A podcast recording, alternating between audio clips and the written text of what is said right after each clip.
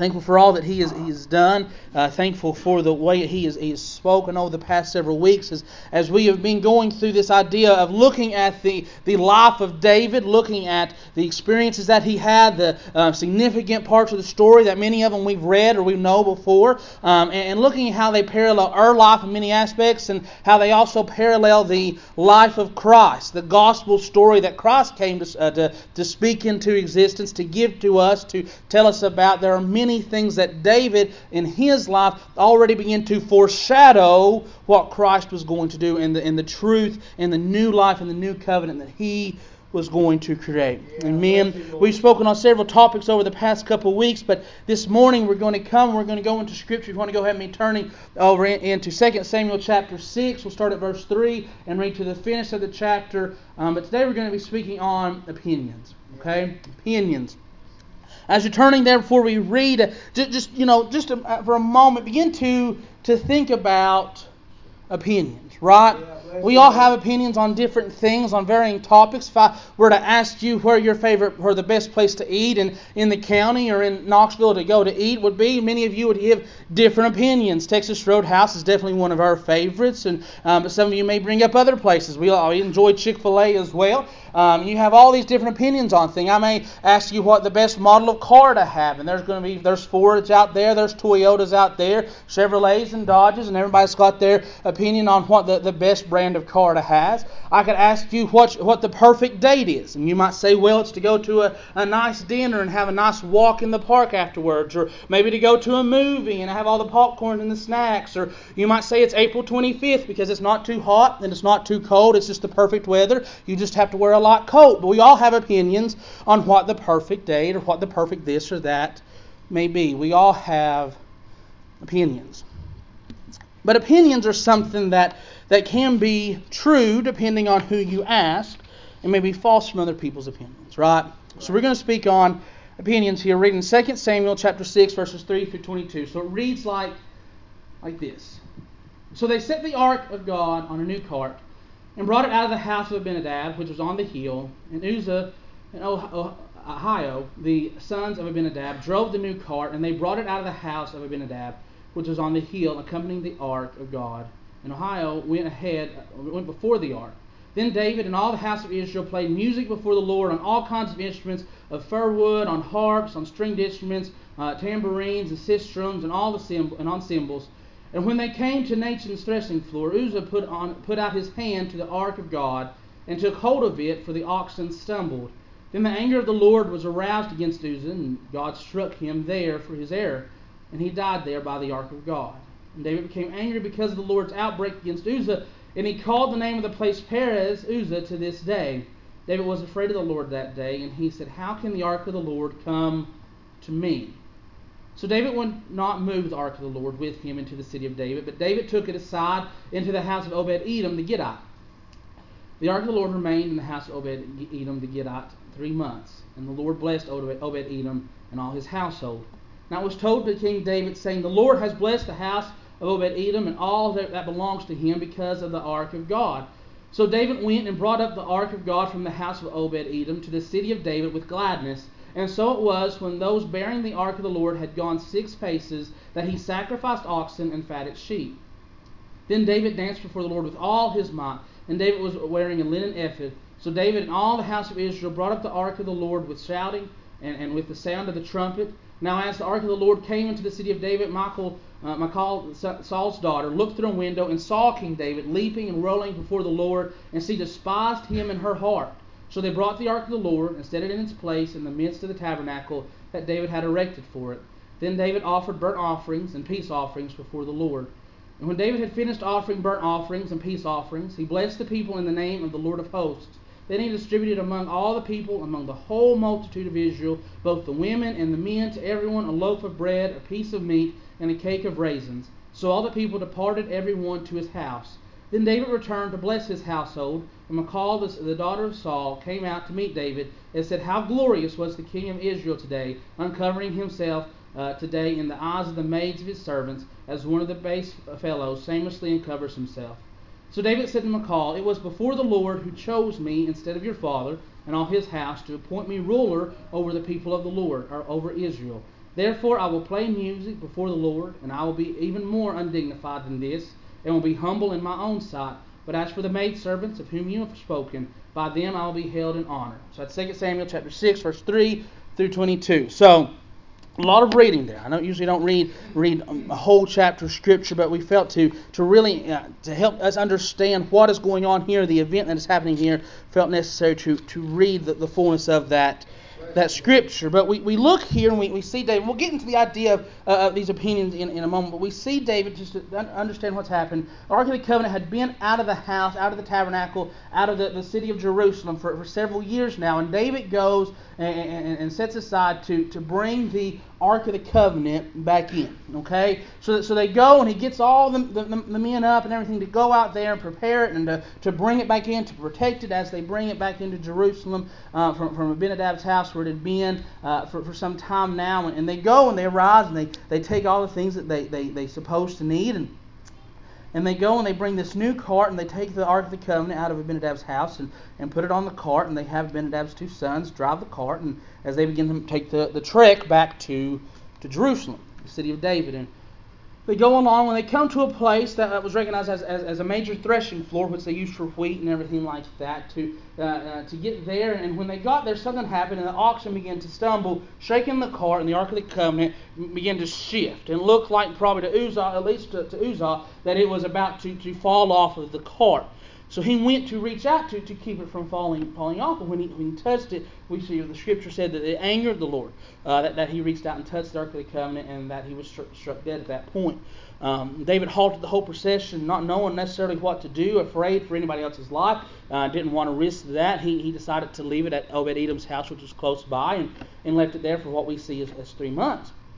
Until eventually, um, David went through some processes and, and, and, realized some things they needed to do, and, and they eventually brought it back in to Jerusalem. Uh, and that's where we see where Michal comes in and, and, and sees, sees that and David and she believes that he is an undignified mess basically in the way that his actions that he's acting foolish he, he's acting immature he's acting in a way that's not appropriate for a kingly figure for a man of the house for somebody that's oversees all of Israel that the king shouldn't be be acting this way according to Michal. Okay, so that's the story that we have here. But I want us to, real quick, to look at our life. And I want us to recognize that in our life we will face an innumerable amount of situations and circumstances that we will need guidance on how to handle. If you if you've got any age on you, you have went through many of these situations and circumstances already, right? If you're young, maybe not so many, but but eventually, if you get to be a certain age, you will have uh, went through multitude of situations and circumstances where you've had to make a difficult decision right? Sometimes it's it's life or death. Sadly, when we have a, a, a parent or someone that we love that's on a ventilator or something, having to, to choose maybe to to uh, unplug the ventilator and let them go off life support, having to, to choose certain health things for our children, make those decisions, having to choose, you know, are, am I going to pay this bill this week or am I going to buy food for my, my family? We will face difficult decisions. Know, as Christians, though, we should look to God for the guidance that we need and how to make these decisions. You know, as, as, Gilbert was teaching this morning, I was like, man, he, he's just he's just hitting on everything that, that a lot of stuff that I, that God had put on my heart this week to, to preach. I was like, I'm just going to let Gilbert go ahead and, and, preach this morning because he, he obviously has my notes, so I'm just going to let him do that. Uh, but man, it just it just aligns so much. So so I really feel like this is something that, that we need to to hear. But because if we are as Christians, we should seek to find God's guidance in every decision that we make. But how is it that we know what God's opinion or plan or desire for us in certain situations are? We look at David, and obviously the, the choices that David made to bring the Ark of the Covenant to Jerusalem were not pleasing to God. Because that's what happened. They, they, they did it a certain way. Things began to falter. Uzzah reached out and did something he, that, that, that angered God, and ultimately it stopped everything in its tracks until David recognized what it was that God wanted him to do, and then God allowed the blessing to, to come back upon Jerusalem, right? So if we want to receive this guidance from, from God, then, then our best bet, the, the place to go, is to look to God's Word when we're seeking what God thinks about a question that we have. We can look for scripture, we can look for passages and parables and teachings of, of maybe Christ in the New Testament or some of the prophets in the Old Testament. We can look at some of the things that are written in the Torah, the first five books of the Bible, for some kind of instruction and guidance. We can look at that some of the, the books of the history to see how God worked in certain situations through David, like we've been reading, or through other kings, or, or how some of the king's flaws led to bad things, so we can know how what areas to avoid, but we should look to Scripture for this guidance that we seek in understanding better what God wants us to do and what God's opinion, what God's idea, what God's thoughts are on a certain situation. Now, now, some things we must be aware of is that sometimes it's not just one verse that gives us the clarity of what it is that God's thoughts are about a certain scripture, right? Sometimes we have to look at a multitude of verses across different books by different authors to get a good idea and to get a clear picture of what it is that Christ is trying to say a certain, about a certain issue or circumstance in our life, about maybe a relationship, maybe about something that a decision we have to make, maybe about some place that we're going or some place that we're tempted to go or, or some place we're trying to struggle with of what it is that God wants us to do next. And we have to look at a fullness of Scripture and not just one verse of of Scripture. I feel like we have a, it's very easy in today's world to have a, a, a pre-built in opinion of what it is that we want the Bible to say and to type that into Google, what does the Bible say about letting me do this? Yeah. You know, what does the Bible say about this being okay? Instead of just, you know, looking and trying to find out what the Bible says about this issue. And we, we kind of get that bias and we try to color it sometimes. So we have to look at the fullness of Scripture to understand and to know what God's opinion is on certain things. So if David would have done that, he would have had a better understanding of it, what it was that God desired for how to treat the Ark of the Covenant. Right? Okay, so look at this. And, and uh, there's two scriptures here in Deuteronomy chapter 10, verse 8, and Exodus chapter 25, verses 14 through 15. It reads like this. So Deuteronomy says, At that time the Lord separated the tribe of Levi to bear the ark of the covenant of the Lord, to stand before the Lord, to minister to him, and to bless in his name to this day. So what does it say? Who's supposed to carry the ark of the covenant? The Levites. The tribe of Levi is supposed to bear the ark of the covenant of the Lord. And then it goes down and also says, You shall put the poles into the rings on the sides of the ark, that the ark may be carried by them. The poles shall be in the rings of the ark, and they shall not be taken from it. So we see from these two scriptures that the Levites are supposed to be the ones that bear the ark, and how are they supposed to bear them? With poles that are supposed to be in the rings, and these poles should never be removed from these rings. Very clear, right? The scripture is very, very simple, very clear on what God's opinion on how to carry the Ark of the Covenant was, right? I mean, it, it lays it out pretty, pretty, pretty simple. For if you can read, if you read that, if a king read that, if a priest read that, they would understand that. But we see and we recognize that's not what they did, was it? According to the scripture, that's not how they handled transporting the Ark of the Covenant. They took two of the sons from, from Abinadab's house that were not Levites, because if they were Levites, they'd be living in Jerusalem, they'd be in the temple, and they'd be working in, in that area. And it says they put it on a new cart. A new cart is not, not poles. So they failed to look at God's opinion to make the decision on how it was that they should handle this situation. Right? So if the scripture is so clear, then, then why didn't David follow it? I mean, we can ask ourselves that question too. If the scripture is so clear about what I should do in this situation, and if God is very clear about what I should do in this part of my life, and God tells me this in this situation, and He gives me this instruction, and this part of the Bible says this, and, and the Bible tells me this, and the Ten Commandments say this, and this is instructed of me, and this is what God asked of me, and this is the example that Christ gave us, and this is what the prophets foretold, and all these things then why is it that we don't always follow and heed and listen to God's opinion? So before we go into, I just want us to understand that it is so important for you as a Christian and a follower of Christ to know how and where to find God's opinion on every area of your life. Where to look, where to search, how to find, the clear, unadulterated truth of what Scripture and what God is trying to tell you. We live in a, in a, t- a time and a period in history where there's all kinds of things to have opinions on, but God has a clear opinion on everything as well. And we can look to Scripture for that wisdom, for that knowledge. It might not use the same exact words that we are using in today's culture or today's society. And that's why, as we study Scripture, we should also understand who it is that authored this Scripture Was it one of the disciples? What, what, what background did they come from? Was it a, a Jew like Matthew? That colors and, and, and helps understand what he wrote. Was it a tax collector like Mark? It understood where he was coming from and these different things. Understanding who wrote it understanding what style of literature it was. Understanding that Psalms and Proverbs is poetry helps you understand it. We talked about in Proverbs today how Solomon is talking about a, a, woman that is desirable in wisdom and a woman that was undesirable and immoral in the antithesis of wisdom.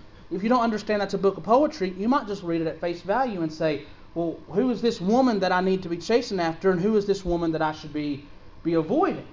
But that comes with understanding that it's a book of poetry. It uses metaphors in its teaching and its words you should, you should, you should understand the literary. You should understand the historical period that it was written in. Much of the, the Old Testament was written away from Jerusalem when they were in captivity in Babylon or other places. Paul's letters was written in prison. He was written from that uh, point of view. So we need to understand these things to have a better and fuller interpretation of Scripture so that when it comes time that we need to know God's opinion on something, well, what do I do when I'm in a place where I'm bound or maybe I'm imprisoned or something like that? Oh, well, Paul said this, and, and he was in prison when he wrote that. What do I do if I come in a situation where, you know, maybe, you know, my, my family's being attacked from all, all, all areas and all situations?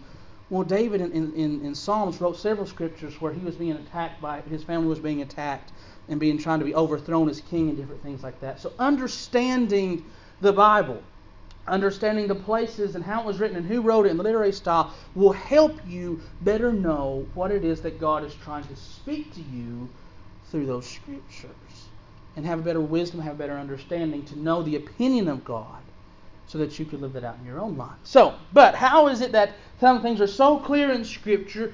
David didn't have to go back and, and understand who wrote it. David didn't have to go back and understand everything about this. It very clearly says a Levite should bear this, and they should bear it with poles, right? Very clear. So, how is it that David failed to follow God's opinion on how to transport and handle the Ark of the Covenant? It's the same thing that we do. We begin inserting our own opinion into things. We begin to mix them in or contrive some kind of, of way to, to make our opinion seem like it makes more sense than God's opinion. But here's where we must be wary of thinking too highly of ourselves. Here's where we must be aware that, that we are human and, and God is God. That we are carnal and fleshly and temporal, and God is divine and eternal that He sees everything from the beginning of creation to the end of time in, in, in pure and perfect 2020 vision and clarity, for we can barely see and understand the concepts of life going into tomorrow. So we can't look at ourselves too highly when it comes to judging the opinions of ourselves and the opinions of God. Because we too have opinions on every issue on everything that we come across, it doesn't take us too long to begin to form an opinion on something. If somebody comes up to you and says, Hey, did you hear this news story? And you say, No, I didn't. And they begin to tell you, and probably before they finish their story, you have formed an opinion on how you think that story should go. We form opinions. We have a multitude of opinions on everything. These opinions are formed in many different ways. They come from our background. You're raised in Elk Valley, you're going to have a different set of opinions than somebody that was raised in Knoxville someone that was raised in Nashville, someone that was raised on the West Coast because you come from a different place. Who your parents are and the opinions that they had will begin to develop the opinions that you have. If you were raised rich, if you were raised poor, if you ha- have five, six, seven years of, of college education, or, or you got a trade degree and you went into work, or whatever it is, it's going to color and change what your opinions are. And the, the traditions that you were raised around will also begin to impact the traditions or the opinions that you have. And the honest truth is, is once these opinions become established in your life, they are very hard to change. They are very hard to, to edit, to remove, to, to alter in some way because that's the opinion that you've had sometimes since since birth. Some of the first things that you heard were what your parents were saying or what you heard on TV from news things, and that begins to develop the opinions that you have. And oftentimes, when we have these strong opinions on things, that opinion, when it's challenged by God's opinion on something that's different than what we have an opinion on, we don't just surrender that very easily. It's just not like somebody presents a, a, scriptural truth to us that's in conflict and challenges our opinions that we've, been, we've grown up in, and we're like, oh, and we just change like the, at the drop of a hat. It don't work that way. Oftentimes it goes one of two ways. Sometimes we just completely ignore God's opinion on what the Bible says. The Bible says you should be easy to forgive and forgive others, and uh, just as you've been forgiven. But you were raised maybe in a in a difficult situation. You've been hurt a lot, and your opinion is, I ain't going to give out forgiveness unless somebody's earned it. And then still, I might not even forgive them. And that's your opinion on, on how to deal with people when you've been done wrong. And you look at what the Bible says and what God says and God's opinion on something, and then you look at your opinion and you're like, I think my opinion on this situation is a little bit more valid than God's opinion. We do that. Yeah. And then we just edit that part out and say, well, that's I, I can't do that or I won't do that. Most of it's I won't, not I can't. It's most of it's I won't do that because I have another opinion on this situation and I'm going to go and follow my opinion that I followed all this time and it's been perfect for me, right? Because the opinions that you've had from birth have never failed you, never let you down. No, our opinions that we've had often fail us and let us down. Where the opinion that God has will never fail you, Amen. never forsake you, never let, let you down, never lead you down the wrong path, never put you in a dire situation. But we do that, don't we? We look at the opinion that God has given us through Scripture and we just kind of say no and just insert our own opinion on the matter. Or maybe we try to take God's opinion and we take our opinion and we're like, well, I love God, but I've got this opinion. Maybe I can just take them both in and, and kind of mix them up together and, and, and find some kind of compromise of how I should handle this situation. The Bible tells us, fail not to assemble yourselves together. Maybe you grew up in a family where weekends was you time. Every time every weekend came, Daddy went out and he fished, and you didn't see him until Monday because he's out fishing. Or maybe you grew up in a in a house where weekends that all you do is work. We work on during the week, but then during the weekend we work at home. We do all these things, and so you have an opinion that's different from God. So what do you do? You become to a compromise. Well, Jesus says to fail not to assemble ourselves together. That's his opinion. My opinion is the weekend's my own time, so let's just find this compromise of I'll go to church and I'll be in God's house when it's convenient.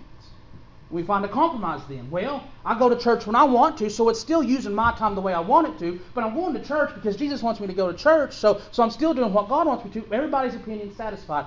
But in that situation, nobody's opinion is satisfied. Because God says, fail not to assemble yourselves together. Fail not is not an exceptional statement. Right. It's a concrete statement. It can't be moved back and forth. So we look at these things, and, and there's all kinds of other ways. But Those are the two examples that, that really, that, you know, I felt very clearly stated this thing that that we will always have a decision to whether follow God's opinion on a matter or follow our own opinion on a matter. Now, the desire is that ultimately one day we come to a place where our opinion on everything is the same as God's opinion on everything. But as long as we're living on this earth, there's going to be situations where our opinion differs from God's opinion. Right. And we have to make a decision which opinion begins to affect the decisions that we make and the choices of how we live our life. But we will always have that conflict of where the carnal has an opinion, maybe it's from your raising, or maybe it's something that you like, or whatever it is, but God has a different opinion that is divine and that is eternal and that is scripturally based. And we must choose which opinion to follow. So we see here with David that either David or whoever he put over the operation, I don't know if he put one of his leaders over making the decisions or whatnot and preparing things, or if it was David himself, but we see that whoever it was had a different opinion than what Scripture had said. They had the opinion that bringing a new cart, nice new cart, we can think that maybe it's, it, it's never been used for anything. It's its virgin voyage. It's the first time it's been out of the shop, right? New cart, nice and fancy and using whoever was available, Abinadab's sons, was an appropriate and an effective enough way, a good enough way, to do what it was that they set out to do. And we do that, don't we? We look at what God's command is and we'll say, well, change this a little bit, tweak this a little bit, and it's good enough. Yeah. It's good enough Amen. to get by and to get through. But what we see is, is that when we, get, we begin to insert our own opinions into things when it comes down to it and we, we lay our opinion next to God's opinion and we look at them. There might be some similarities. Well, my opinion, I still love this person, but I don't love them all the time. But God says to, to love anybody and everybody all the time, every time, whatever they go, you know. I, he is love, and if He is love, we are love, and we should show love. Well, there might be some similarities, but there's differences. I mean, look at these. They both are red checked, right? I obviously have a style that I like. I don't know how I ended up with two red checked notebooks, okay? But I do. They're both red checked, you know. They both open. They both have pages that I can write on. You know, they both are, don't weigh very much. They're, they're just very, they're very similar. But it's very clear that there's differences as well. One's a little bit bigger, one's a little smaller, one's a little shiny, one's a little flat. One has lines, one does have lines. There's differences. And when we lay out God's opinion beside our opinion, and sometimes it's good to do that. Just straight up, write down the scriptures on the issue of what it is that God says in the Bible about what you're going through, and then write down what you think about what you're going through, and see what's the same and see what's different. Because when you lay them both out, whatever's different, anything that's different, as Christians and followers of Christ, we should always err towards Christ's opinion Amen. instead of our opinion. Instead of inserting our little tidbits into it and saying, well, it makes me feel a little more comfortable if I can do it this way, and changing and editing things so it fits us, instead of doing that, take Him and His Word and His truth and His opinion and the differences that we have. We have to be to a place where we can humble ourselves and not think so highly of ourselves that we think our opinions equate or equal or even become greater than the opinions of God, and we can lay aside our own opinions and prioritize the opinions and the thoughts and the truths and the, and, and the instructions of God. But the third, there is a third opinion that we deal with daily. We'll deal with our opinions. We'll deal with God's opinion. We also deal with people's opinions. Right? I mean, in every household, if there's five people in the household, there's six different opinions, maybe seven. If you count Satan, Satan has an opinion on everything you should do as well. There's all kinds of opinions going on in, in any kind of relationship, in any kind of connection, in any side of uh, any any church or any house, any workplace. There's a no, no, no, no way to count all the different opinions that are present there.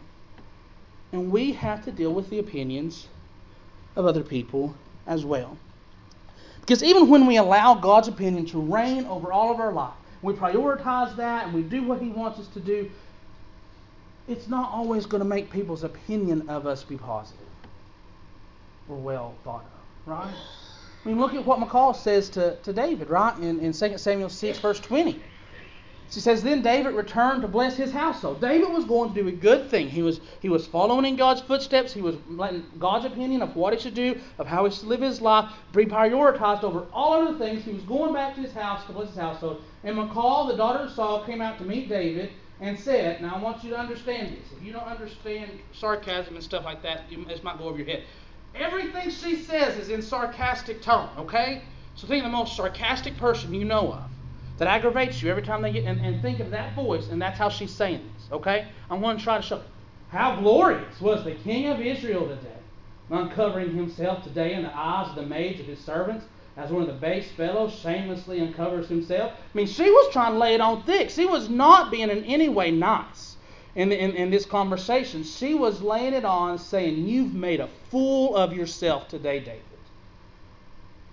no doubt calling him an ignorant buffoon, some foolish king, some, some person that doesn't know what he's doing, immature, childlike person. What were you thinking as you did this? She did not in any way agree with what David did as he began to follow the Lord closer, as he sought to be pleasing and to follow uh, God's opinion. I mean, it even says it. It says when that he he came into the city and he was dancing and whirling about, worshiping the Lord. It said Michal saw him and what? She despised him in her heart. Her opinion of him was not very positive. And what you will realize that as you begin to prioritize God's opinion over your own opinion, to the world, their opinion of you will not get better. Right. They won't look at you and think, man, I really respect that person for, for following God's opinion, for following God's instruction. Oftentimes, it'll just bring us into greater conflict with the world. And that's the reality. David, in trying to do what God wanted him to, created conflict in his own home. And we must accept that reality. We must, we must accept that truth. And we must be okay with that eventuality. But at this point, let me, let me bring up a question that David could have, may have even asked himself. But a question that we probably ask ourselves all the time, at least several times a week, maybe several times a day. And this is the question What will people think of me? What will people think of me? Maybe you go to your closet, you pick out an outfit, you hold it up, and you think, What will people think of me? You look at your house, maybe the tidiness of the inside, the, the if the outside looks looks clean, you think, What will people think of me? Maybe you look at how your kids are acting what your kids are doing or how they're dressed. What will people think of me as a as a mom or a dad or a parent? Maybe you look at a decision that you're going to have to make, you know, and you weigh that. You know, God wants you to do this, but your opinion says to do this, and you think, what will people think of me if I do what God says or if I do what what I want to do? And you know, for for the most part, there's nothing wrong in that question. I, I understand. I, and, and I too want to want to be respected. I want to present myself well. I, I want to present myself in a way that honors Christ in all that I do. I understand that. But sometimes we can take that concept, that question, that, that desire to, to be pleasing to people to an extreme place that God does not desire for us to, to go. But what will people think of me? How many times, though, do we go to do something and ask ourselves, what will God think of me? How many times do we wake up and we're faced with a decision on, on how to handle a situation? And we think, well, what will God think if I do this or if I do, do that? How many times with the interaction with a coworker or somebody in the store, we laid out, and God, we know what God wants us to do, and we know what our opinion of how to handle the situation is, and how many times do we stop and say, well, what, what would God think if I did this? Or if I did that? What will God think if I'm obedient to Him and follow His opinion? What will He think if, if I disobey Him and, and, and go with my own opinion? Do, do we ask ourselves that very often? And I think the reality is, I know in my life, so I'll speak for my own life. I ask the question, what will people think of me? A whole lot more than I ask myself, what will God think of me? Right. Amen. That, that's, that's my reality. It may be yours. But we, we need to understand that whichever question we ask more points very clearly to whose opinion we prioritize. And the thing is that we quite often prioritize the opinion of others over the opinion of God when making decisions in our lives. Of what we should do, of how we should live our life, of how we should treat our family, of how we should treat strangers, of where we should go and what we should do. We often think of what it would do and make people, how it would make people look at us in the world around us, then we think of how it makes God look at us from his throne on high. Not that he will stop loving us, but when we disobey him, it doesn't fill him with joy. It doesn't fill him with happiness or gratitude when we fail and come short and choose our opinions over his opinions. It breaks his heart. The Bible talks about how it crucifies him afresh when we are disobedient, when we go through these when we go through these things and we choose our opinion over God's opinion. And we must accept the fact that many there's many days in our life where the opinion of our neighbor that we only see a handful of times, or the coworker that we only go to work with Monday through Friday, their opinion is more important than God's opinion, who sees us every moment of the day, and who we will eventually spend eternity with. We must recognize how damaging that could be. Because is that really the choice that we want to make? Is that the choice that we want to instill in our children? To be more concerned about what people think of you than what God thinks of you? Do we want the world to look at our actions and think, "Oh, God's okay with whatever they do as long as they're as long as the world's happy with them, then they're they're fine with that." that's not how we should present ourselves as followers and believers of Christ. Amen. The world should look at our lives and say, "Man, everything that the Bible tells him to do, he takes God's opinion on that seriously. That's important to him. That's important to her. No matter what everybody else says about them, no matter what's going on with everything else in life, they prioritize God's opinion on every matter of life. And we need we, we have to, as Christians, seek to get closer to that point. To, to dive deeper into a relationship with Him where we do get close to the place where my opinions resemble God's opinions. We'll never get to the point where everything God, God has an opinion on we are like because we still have this flesh. But every day we should seek to throw, push back and push aside some of the things that we've instilled in ourselves. Maybe it's our parents, maybe it was our raising, maybe it was an education, maybe it's whatever it was that instilled that opinion that is incorrect according to what the Bible tells us, to push that aside and pursue Him closer than we did the day before. And people's opinions of you might not get better, but God will be pleased with you. Amen. So, in conclusion, I, I just want I, want I want to state this. I understand we live in a world that's full of complex and confusing issues. Totally get that. There's things that I will face as a parent that my parents would not have dreamed of. There's things that I will face in the workplace that people in the 50s and 60s will not face in the workplace.